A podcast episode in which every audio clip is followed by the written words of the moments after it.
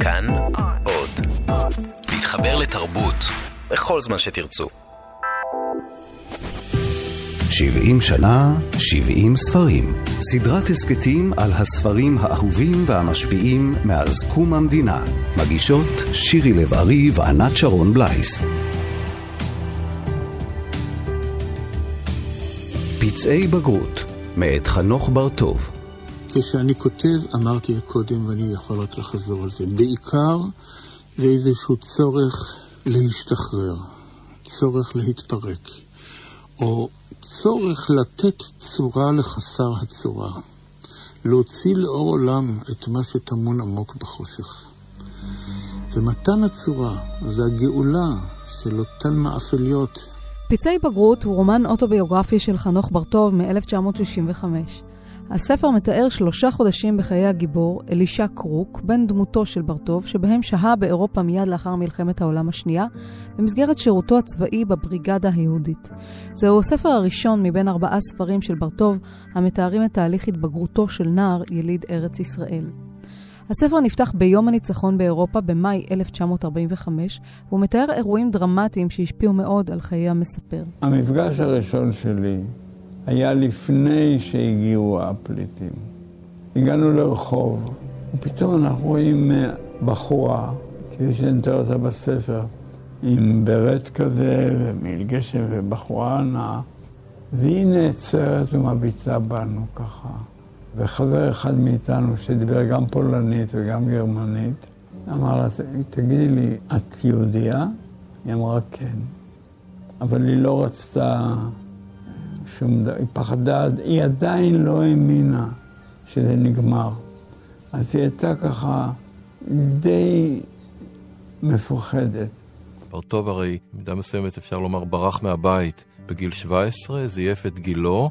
כדי להתגייס לצבא הבריטי, התנדב ל- לרגימנט הארץ-ישראלי בצבא הבריטי, שנהפך אחר כך לבריגדה היהודית, ועוד הספיק לתפוס את מלחמת העולם השנייה בזנבה, אה, כאשר הוא נכנס לאיטליה עם כוחות הבריגדה, והיה שותף לקרבות האחרונים של מלחמת העולם השנייה. הפרופסור אבנר הולצמן והפרופסור נורית גוברין מותחים גשר בין חייו של ברטוב ובין חיי הדמות שלו. אינני מאמין בכתיבה שאינה אוטוביוגרפית, אמר חנוך והוסיף.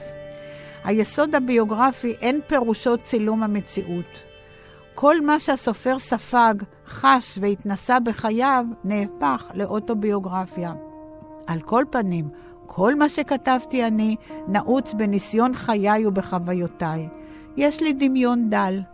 בספרי האחרון, כשהכוונה לפצעי בגרות, בעייתי העיקרית הייתה לא איך לבדות מהלב, אלא איך להשכיח ממנו, וכיצד לנקוט מידה של אובייקטיביות בתיאור הדברים.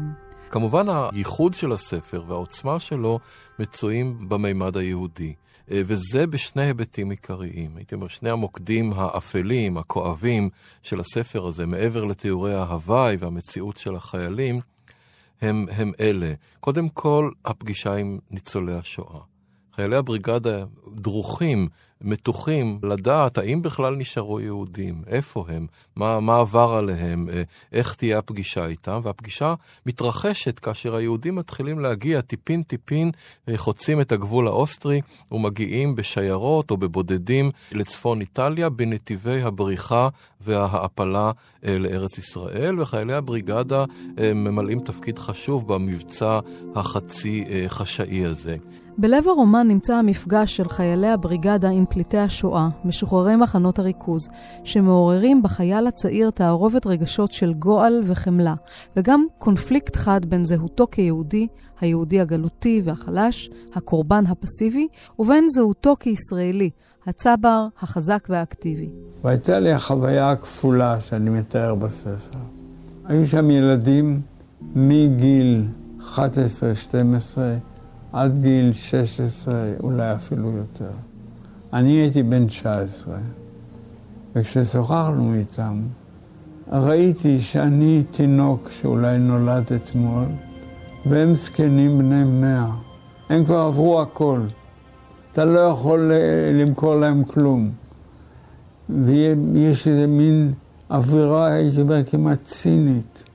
אבל כשאני הייתי מארץ ישראל, עצם העובדה שהם ראו אחד מארץ ישראל, אני ראיתי איך הם מאפשרים לאט לאט. ואני ראיתי איזה מין תהליך של אה, סימביוזה, איך שהם עוברים, אני עובר עליהם והם עוברים אליי. הגיבור של בר-טוב חווה כמה פגישות משמעותיות עם ניצולי השואה ושרידיה. באחד הפרקים מתואר צעיר יהודי, עקום גוף, לא תואר לו ולא הדר, ששמו קרוחמל. היהודי הזה מחליט שאלישע הוא קרוב משפחה שלו, ונופל על צווארו, אבל כשהוא מספר את סיפורו, אלישע נחרד לשמוע שאותו קרוחמל הוא אחד היהודים שעסקו בפינוי גופות מתאי הגזים למשרפות, ממש עבד בקרמטוריום. ואלישע, החייל העברי, בן המושבה, נתקף סלידה עצומה, תיעוב פיזי ממש, מן היהודי הזה ומאווירת הטומאה שכביכול אופפת אותו, והוא לא מסוגל לקבל ולהבין שליהודי הזה יש איזשהו קשר אליו, והוא מתחמק ממנו בצורה די uh, נבזית. נושא הנקם מלווה את הרומן נקם בנאצים ובגרמנים באשר הם. שאלות כגון, האם יש טעם בנקמה? האם היא אפשרית? האם הוא, כחייל, כאדם, כיהודי, מסוגל לבצע אותה?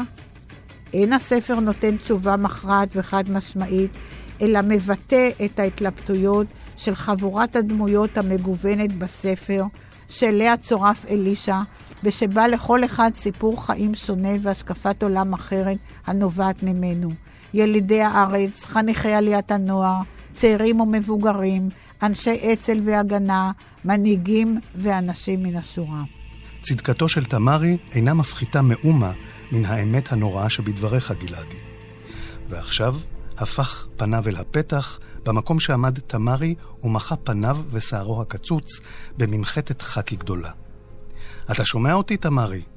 לכאורה צודק אתה במה שרמזת, באותה עמדה מוסרית שלא רצית לדבר בה. כי אוי לנו אם הנקמה שלנו תוכל להתגשם רק כשנרד למדרגה כזאת, שנהיה חושבים ופועלים כאילו אנחנו נאצים. תהיה בכך לא רק אירוניה, כי אם קללת ההיסטוריה. אבל רק לכאורה. זו טענתי. אילו קמנו ואימצנו לנו דווקא עכשיו את תורתו של האיש מנצרת ומכריזים כי חולשתנו היא כוחנו, הייתה עמדה כזאת הופכת אותנו לחזקים באמת.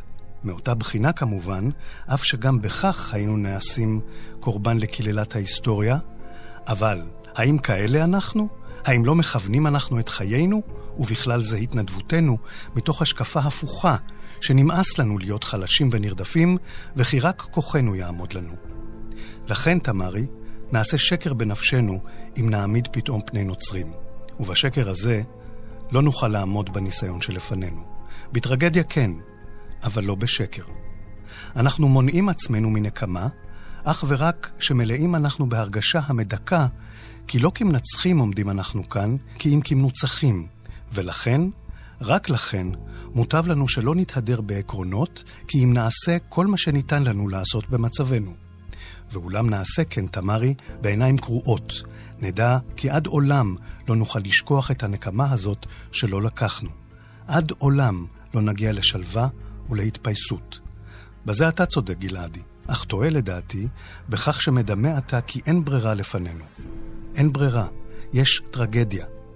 אני איני יכול לתאר לעצמי את המוות כשליח החיים, את הטומאה כעושת רצונה של הטהרה. זאת המסורת הרוחנית שבה גדלתי, והיא שהדריכה את חיי. מטבע הדברים, יש ביניהם חמומי מוח, פעלתנים, שרוצים לקחת נקמה בגרמנים ובמיוחד בגרמניות. לאנוס אישה גרמניה זה כביכול אה, חלק מן הנקמה המוצדקת והלגיטימית, וכנגדם אנשים שמנסים לעצור אותם בשם צלם האנוש וצלם היהודי אה, שבאדם. שתי פרשות האונס המתוארות בספר מזמנות את מקרה המבחן האולטימטיבי המעשי לשאלה מהי ההתנהגות המוסרית הראויה. בראשון, מסתבר, כפי שתיאר תמרי באספת הפלוגה, שתי נשים, אם ובתה, הגיעו הבוקר לתחנת המשטרה הצבאית הבריטית והתלוננו כי הלילה, אמש, פרצו חיילים לביתן, התנפלו עליהם, ניסו לפגוע בגופן. הן טוענות שהיה גם ניסיון לאנוס אותן וגם לרצוח. לאחר שמתברר ששתי הנשים אינן איטלקיות, וששניים מהאנשים שאנסו את הגרמניות הם שניים מאיתנו, עומדת השאלה בפני כל אחד מהחיילים איך להגיב וכיצד לנהוג, וכצפוי הם מתחלקים לשני אגפים. האגף של גלעדי, שאינו מתרגש מן המעשה ומוצא תירוצים להסבירו ואף להצדיקו, וזה של תמרי המסתייג ממנו והדורש משני האנשים שיקומו ויזהו את עצמם. כל זה מגיע לידי שיא בסצנה לקראת uh, סוף הספר, שבה המספר וחברו מחרימים איזה חדר בבית של משפחה גרמנית ללינת לילה. ברור להם שהמשפחה היא משפחה של קצין נאצי, שכנראה לא נשאר בחיים, אבל בלילה חודרים לאותו בית עוד כמה חברים מן הפלוגה במגמה מובהקת אה, לתפוס את הנשים, לאנוס אותן, אולי לרצוח אותן, והם כבר מתחילים לעשות את מעשיהם, עד שאלישע, שמתעורר בו איזה יצר מוסרי, עוצר אותם ממש באיומי נשק, אפילו יורה באוויר כדי להניס אותם. וזה מה ששובר אותו. זאת אומרת, אה, הוא אומר, איזה מין יהודון אני. לא הייתי יכול לתת פורקן ליצרים האנושיים או החייתיים הטבעיים ביותר ולשחרר את יצר הנקמה. פתאום צץ ועלה מתוכי היהודי, איש המוסר, ואיך נוכל לבנות מדינה אם אנחנו חלשים כאלה? אין בנו גבורה, אין בנו אכזריות הדרושה כדי להקים מדינה או כדי לשלוט או כדי לכבוש. כלומר, אפשר לראות שהספר כולו מתנודד סביב ציר המתח הזה בין העברי החדש, על כל התכונות המצופות ממנו, לבין היהודי הישן שצץ מתוכו, מוקיע אותו, מדביר אותו בכל פעם uh, מחדש. זה כידוע ציר מתח עיקרי בכל יצירתו של, של חנוך בר-טוב, אבל כאן הוא בא לידי ביטוי בעוצמה מכאיבה uh, ומיוחדת במינה. חנוך בר-טוב נולד ב-1926 בפתח תקווה בשם חנוך הלפגוט להורים שעלו לארץ מפולין. בגיל 13 הצטרף להגנה, ובהיותו בן 17 התגייס לצבא הבריטי. הוא שירת בחטיבה היהודית הלוחמת, תחילה בארץ ישראל ואחר כך באיטליה ובארצות השפלה. בר-טוב חי חמש שנים בקיבוץ עין החורש, אז גם פרסם את הרומנים הראשונים שלו. בשנת 56 עבר לתל אביב. הוא עסק בעיתונות שנים רבות והיה חבר מערכת מעריב. הוא פרסם לאורך השנים רומנים, סיפורים, ספרי מסע, ביוגרפיה וספרי מסות. בשנת 2010 זכה בפרס ישראל. ב-2016 הלך לעולמו. זה רומן שמתחבר בכל מיני נימים לספרות מלחמת העולם השנייה. למשל, לדעתי יש קשר עמוק מאוד בינו לבין מלכוד 22. של ג'וזף הלר. יש ממש uh, סיטואציות מקבילות uh, של החיילים באיטליה, דווקא של ההוואי שלא בזמן הקרבות, שמחבר את שני הספרים האלה. אז זה בסך הכל עיסוק מאוד אישי, מאוד פרטי, וזה ממלא צורך שלי. אני לא מרגיש את עצמי לא כשליח, ולא כנביא, ולא כמחשף, ולא כמנהיג. אני עד אולי. מתעד אולי, פה אולי, לחוויות שבסך הכל הן מאוד פרטיות, מאוד אישיות.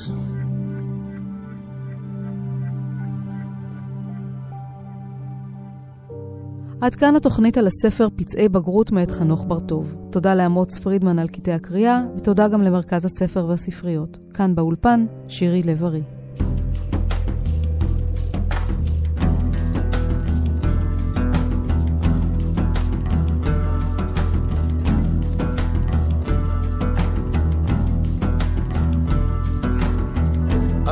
בגלות שלחו שלוח רגליי ועוד לא מצאו מנוח. עדן בגלות שלחו שלוח רגליי ועוד לא מצאו מנוח. הריג זמן חרב פרידה אחריי לרדוף וגרזן הנדוד. לנדוח. הפך ילדיו בי לבלתי אעמוד תחתיי. וחצל יום ויום יום ויום לברוח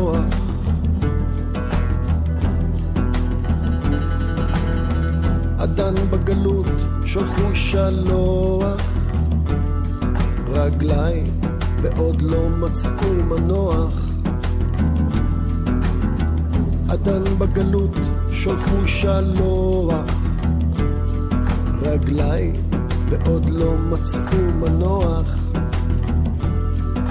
פסחו עלי ליבי ימי נוער עדי זוקן, ועוד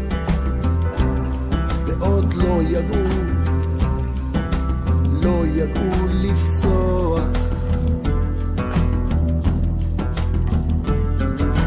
טחו בקירותיו יגונים, הלכו הלוך והלום,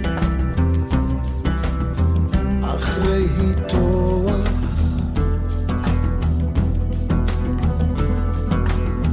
עדן בגלות שלחו שלוח, רגליי ועוד לא מצאו מנוח. עדן בגלות שלחו שלוח, רגליי ועוד לא מצאו מנוח.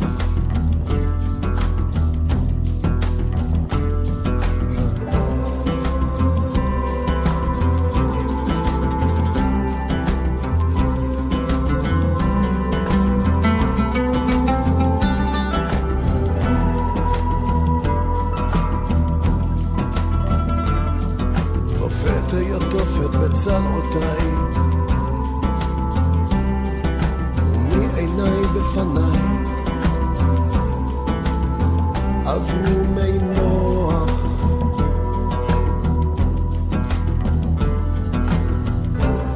מנחלי גופרית דמעות ישאבו כי את לבבי